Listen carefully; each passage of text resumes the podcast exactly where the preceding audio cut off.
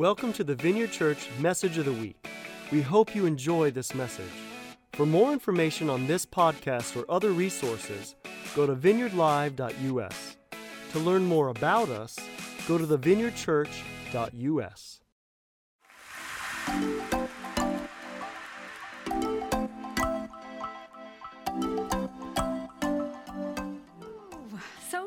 good to be back inside. and welcome online. Uh, we understand some people still aren't comfortable gathering. That's fine. Everyone's welcome. We're excited, most excited because the Holy Spirit's here, uh, whether you're in here or any of our other rooms or online. So I'm going to dive right in. Which political party, the Republican or the Democratic, would you say is more Christ like or Christian? Don't, don't shout your answer. Yeah. Recently, I was in a political conversation with a friend, and she shared a very intriguing statement. And it was this Jesus is not an elephant, Jesus is not a donkey, Jesus is a lamb. Okay, this is your only time to laugh in the whole service. Jesus is not a Republican elephant. Jesus is not a Democratic donkey. Jesus is the Lamb of God who shed his blood that his government by, might be established here on earth and he might now reign on high as the lion of the tribe of Judah. That's a lot of animal imagery in a very politically confusing time, right? And uh, last week, Putty introduced us to our new message series, Citizens of Heaven. And he said this way Jesus is not the president of presidents, Jesus is not, you know, the dictator of dictators. Jesus is the King of Kings and the Lord of Lords. He said, quoting Isaiah 9, the government is on Jesus' shoulders, and his government, his rule will never end, ever. So it's just going to continue on and on forever and ever. Now, at the same time, those of us who follow Jesus, we bear his divine image, if you will, which is an incredible responsibility and privilege. We get to represent, as citizens of heaven, the government or the kingdom of God here. But at the same time, we're citizens of this nation or whatever nation is your home. We, we have dual citizenship, if you will citizens of heaven, citizens of earth. And as such, we want to support and honor our government here on earth. And, you know, it can be challenging, really challenging right now because we're in a very hot and contentious political season. So today's message is contending for God's government, okay, here on earth with our vote and our voice. Now, we can contend for God's government in a lot of different ways. Today, just because of the time and season we're in, we're going to address how do you contend for God's government, His kingdom here on earth, with our vote and our voice. And just want to take one moment here and say, what an incredible privilege we have as citizens of the United States of America to vote okay? And I particularly wore red, white, and blue today to show I am very, very proud and I am very, very pleased and honored to have the privilege to vote. I didn't always feel all that passionate about it until I traveled around the world and visited other nations where they don't have that privilege at all. As a matter of fact, Happy, my husband, was in a conversation this week with a man who's part of our church, but he's from another nation that lives under an oppressive regime. And this man said to Hap, I don't get it. Why are people so uh, complaining and angry at this government and, and, and not even taking advantage of being able to vote? It's like, I know. It is a true privilege. And if you're an African American male, you've only had that privilege for 150 years. And if you're a woman, we've only had the privilege for 100 years. No, people fought for the right to vote. And so I want to encourage us take it seriously, uh, what we have. And, you know, when we ask the question, okay, and we're going to be looking at this today, well, what's the Christian vote? I'm not going to tell you. I am going to tell you, though, that's a very difficult question to answer, and all of history testifies to this.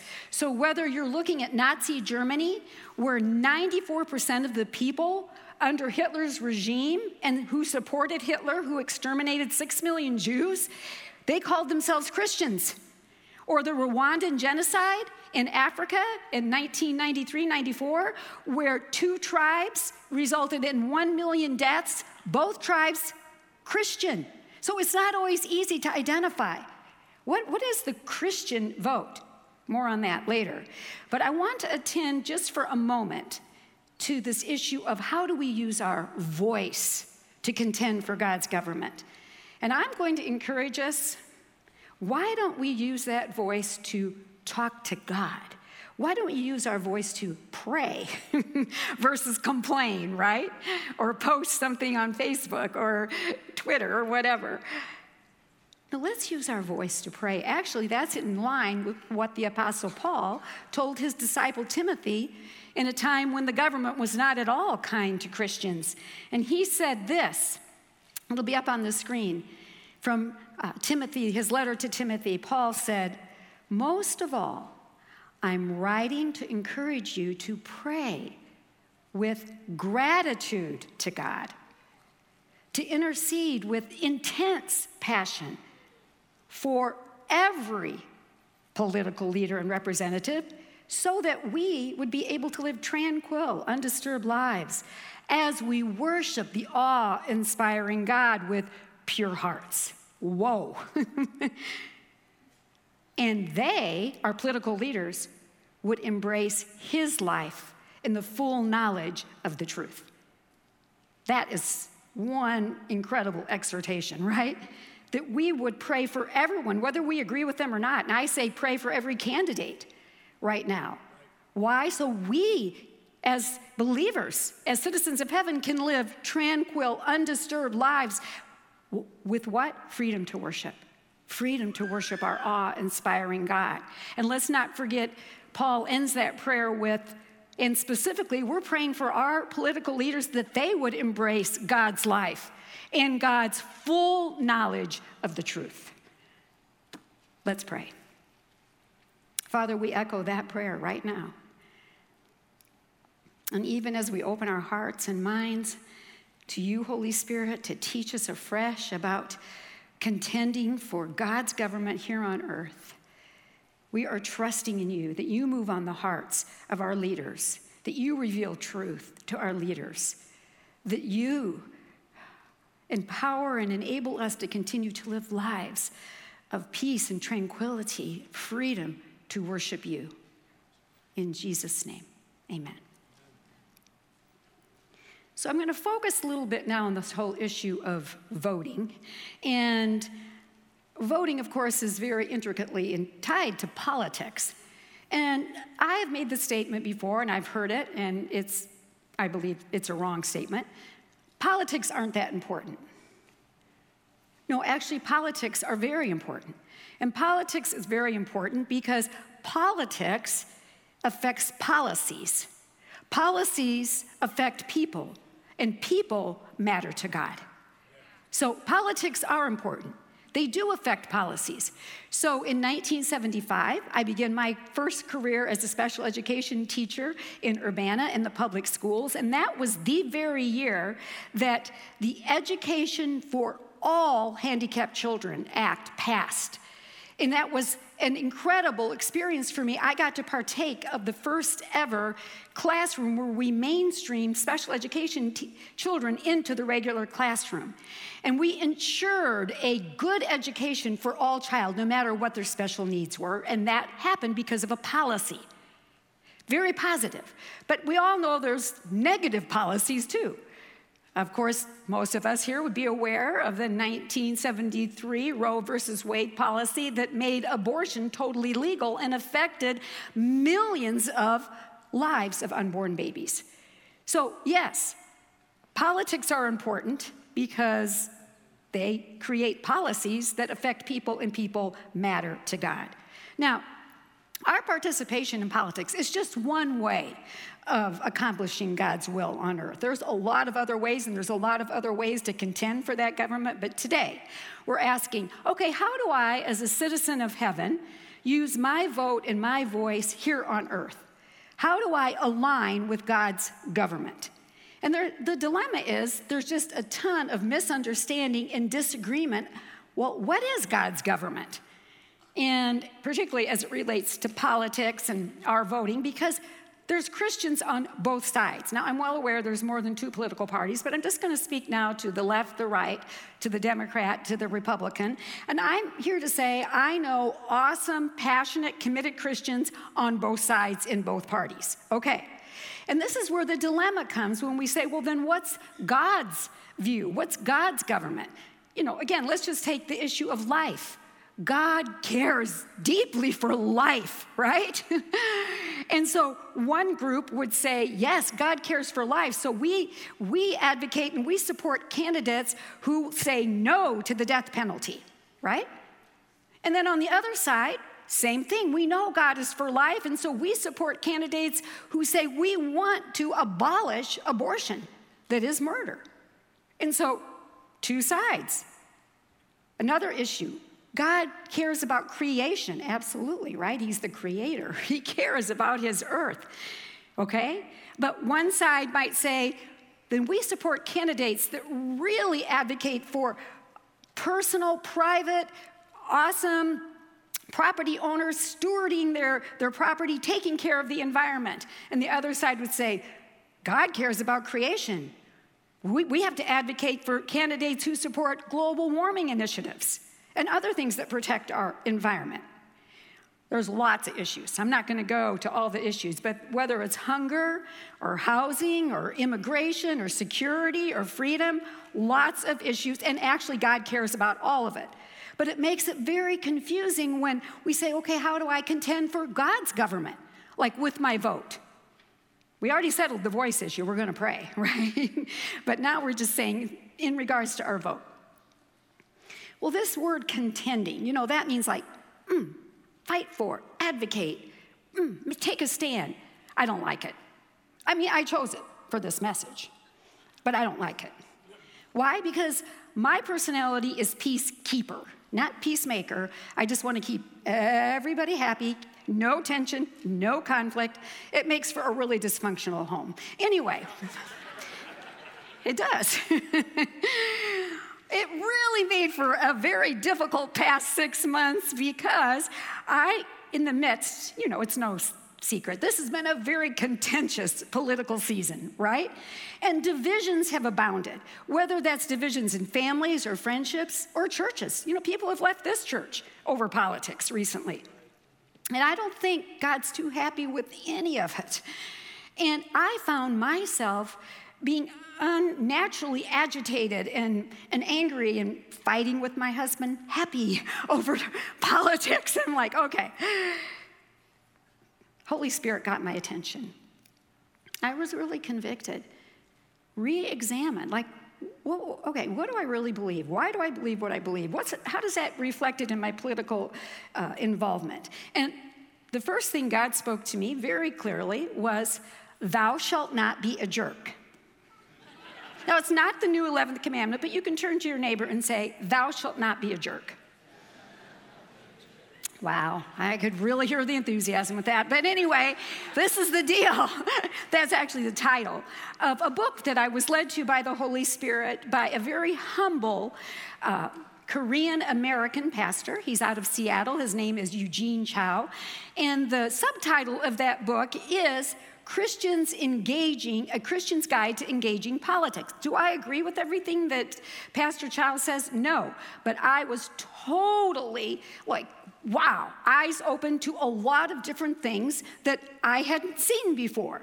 And I was really motivated and challenged by the Holy Spirit to read books that I knew I would not agree with, but they were written by Christians. Not, not just secular people, you know, contending out politically. No. And I read a whole uh, plethora of books whether it was by a black author, a white author, a Korean author, a man, a woman, all, all of it. And I invited the Holy Spirit, lead and guide me into all truth. Please, he, aren't you glad we have the Holy Spirit? I mean, when we're left to ourselves, our brains just go cuckoo.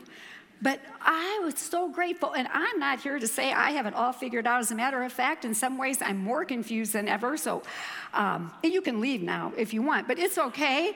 I'm just saying I haven't fully grasped God's government. I'm still learning. He's such an amazing teacher. I want to invite you into the learning process because this I did discover. Jesus' government is not necessarily synonymous with or harmonious with our government. Now, that's very obvious if you live in an oppressed country. So, two weeks ago, I was on a Zoom call with a good friend in a foreign country that is oppressed. And he told me just three or four days prior to our call, his entire church had been shut down. They cannot meet. So that's obvious. That's not God's government, right? To deny people worship?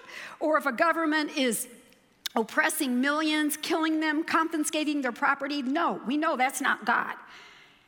But it's not quite so easy to discern in a nation like ours, which has been known as a Christian nation. And so we need to first, though, understand God's government. And then how does that relate to our nation's government? And we really, I, I was challenged stop looking at it, Di, with political party eyes. That's what I was doing. Like I, I was trying to, like, no, take off those glasses, okay, and now just begin to look at it with God's government, and wow, I discovered, yeah, it, I, I was like discovering an interesting framework. And here's a hint it's cross shaped. Now, I went back to the Bible. I asked God, give me more understanding here so I can contend in good conscience. Folks, it's really important to have a clear conscience with all of this. You know, whatever you do that's not of faith is sin. I want to have a clear conscience. I want to contend with both my vote and my voice when it comes to God's government here on earth. So, what did I discover about the definition of God's government? Well, the scriptures show over and over and over, I'm talking hundreds of times, hundreds of times, there's two foundations to God's government. And they don't necessarily align either with our nation or maybe our political party. But if I said to you, what do you think the foundations of God's government are? You might answer, I mean, I'm talking about how I was answering as I was studying this. It's like, well, wisdom, right? Yeah. No, power. Mm. No, truth. Oh, no, love, right? All of it, right? All those are important and they are important to God. They're not the foundation of His government, okay? Now, what I discovered through hundreds of verses, and I'm just going to read one to you, and this is from Psalm 89, verse 14. It says this Righteousness and justice are the foundation of your throne. Steadfast love and faithfulness go before you. Okay righteousness and justice, all throughout Old and New Testament, are the two foundations of God's rule His government, His kingdom, His will. And it's important to know it's permeated with His steadfast love. And that's a Hebrew word that has absolutely uh, is untranslatable into any other language. It's the Hebrew word chesed. And it just means a merciful, kind, unfailing love that we can't even begin to comprehend. okay? So, God's government, two foundations righteousness, justice, permeated with his steadfast love, and of course, his faithfulness, which is amazing. And this is what really hit me as I studied. It's not that I haven't heard the words justice and righteousness. They are fairly complicated. But what I discovered is these words have been hijacked. They've been redefined. And that makes a big difference. It's like we won't have clear understanding of God's government if we don't actually understand the meaning, right? And so justice in particular has been hijacked by our culture, right? They say it's just to loot on Michigan Avenue and rob all the stores. That's not justice. And on the other hand, the word righteousness has been hijacked, where pe- well, that's the right thing, and denying people their rights because this is what's right. It's like, no, that's like religion has hijacked righteousness. The culture has hijacked justice. we all need a big dose of love through it all. And we need God's definition of love. Because trust me, that's totally hijacked by both religion and the culture of what it really, what God's love is. Okay. So, okay, Holy Spirit, take me on a journey. Back to the beginning. You know, the Bible tells one story, so let's start with the beginning so that we get the beginning right.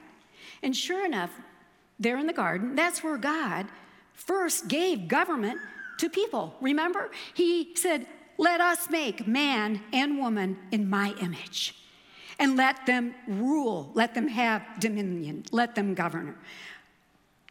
When, he, when we say we are made in the image of God, that has a lot of deep, deep meaning and a lot of different connotations. The one I want to focus on right now, when God says He made us in His image, it means He gave us that deep inner desire for justice was what's right, What's fair? That's from God. See, that's His image. And at the same time, He gave us His righteousness, which is what? It, again, lots of connotations, but here, as it's used, all throughout the Hebrew scriptures. It is an ethical word. It does have to do, obviously, with character, but specifically, how do we treat other people? Are we treating them right? So, what was God's justice and righteousness in the beginning? It's that, first of all, we would see every human being, every male, every female, as made in His image, of having incredible worth, of having incredible value, of being equal with dignity. Folks, that is radical. That is radical because every government, practically every civilization, always does what? Elevates one group over another, saying they're more valuable, they're superior, they're inferior. Oh, not our God. His justice and His righteousness is fairness for everyone made in the image of God, of much worth and value. But here's the kicker it's according to his standards of what is good and what is evil, what is right and what is wrong. And we discover that too in Genesis. Why? Remember that tree? God said, Don't eat of that, that tree of the knowledge of good and evil. Why aren't we supposed to eat of it? Because we're going to mess it up. And that's exactly what we did.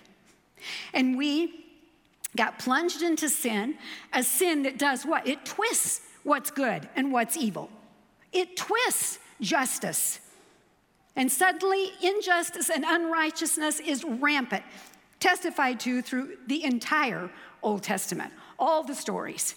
And it comes most prominently, that's mentioned over and over and over again by all the prophets, whether it's Jeremiah, Isaiah, Micah, Amos, they all are like, you have to stop oppressing the vulnerable.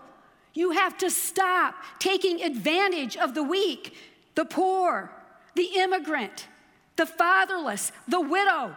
The heart of God is to see them as valuable, see them as equal, and provide for them the justice that they deserve. Of course, massive failure. And there's so many scriptures that, that I could read you about this. I'll just read one, okay, from Jeremiah. You know, he's known as the weeping prophet. He got this. He felt God's heart for the vulnerable. He felt God's heart for the destruction and the misuse of justice and righteousness in the earth, that his government had totally collapsed, if you will. He says, Thus says the Lord, do justice and righteousness, and deliver from the hand of the oppressor him who has been robbed, and do no wrong or violence to the resident alien, that's the immigrant the fatherless, the orphan, the widow, nor shed innocent blood. That could be the unborn. So the prophets who repeated this over and over again that God's government was destroyed said, He's sending a deliverer. He's sending a deliverer, and he is going to bring God's restored vision of justice and righteousness. And of course, that deliverer is none other than God Himself, Jesus Christ. And He comes to earth, and what's the first thing He says? The kingdom of God is here. The government of God has arrived. The rule of God is now among you. and how did He like display that? Well, much to the surprise of everyone, He says, again, initially, the Spirit of the Lord is upon me. What? Oh, yeah Folks, this governmental issue, it's not just what you can see and the, the governments here on earth. There's a whole rogue government behind Satan and all his demons, all the false gods of the world, ruling in the heavenlies. Jesus comes to take them on, take them on in the power of the Spirit. And they often manifest in earthly governments still to this day. But what you need to know is we're dealing, uh, upending this entire culture of injustice and unrighteousness, folks, it takes the power of the Holy Spirit. Okay? And that's what Jesus demonstrated. Now, that infuriated the local governments, it infuriated the local religious leaders, as a matter of fact. Uh, it was a very oppressive government at the time, the Romans, but he doesn't take on the Romans. Instead, he says, Oh, love your enemy. Pray for those who persecute you. What? This is a radical new way of life. Who can live that way? That's the point. You can't. You see, he has a solution. He has a solution that was prophesied but totally not known. He's going to have to go and take on all the injustice, all the unrighteousness. He's going to have to shed his blood, defeat the power of the enemy, rise again, and offer us a brand new life, a brand new righteousness, his very own, so that we can once again begin to see people as he sees them, made in his image, of much worth and value. And he demonstrated this over and over and over again, much to the fury, particularly of the religious leaders. How? By ministering to the broken by ministering to the poor. He said, Oh, I bring good news to the poor. By welcoming the women, by freeing the demonized, by taking those in bondage to sin and saying, You're forgiven. Now go and sin no more. How, wait, how can you do that? Because I'm bringing a brand new righteousness that is going to empower you now to live once again under my rule of justice and righteousness for all. Wow. So the deliverer has come. I like uh, Isaiah's prophecy that was reiterated by Matthew as he described this unseen vision of Jesus bringing again God's government of justice and righteousness. He said, God had said, I will breathe my spirit upon him. He will decree justice to the nations, as he describes Jesus.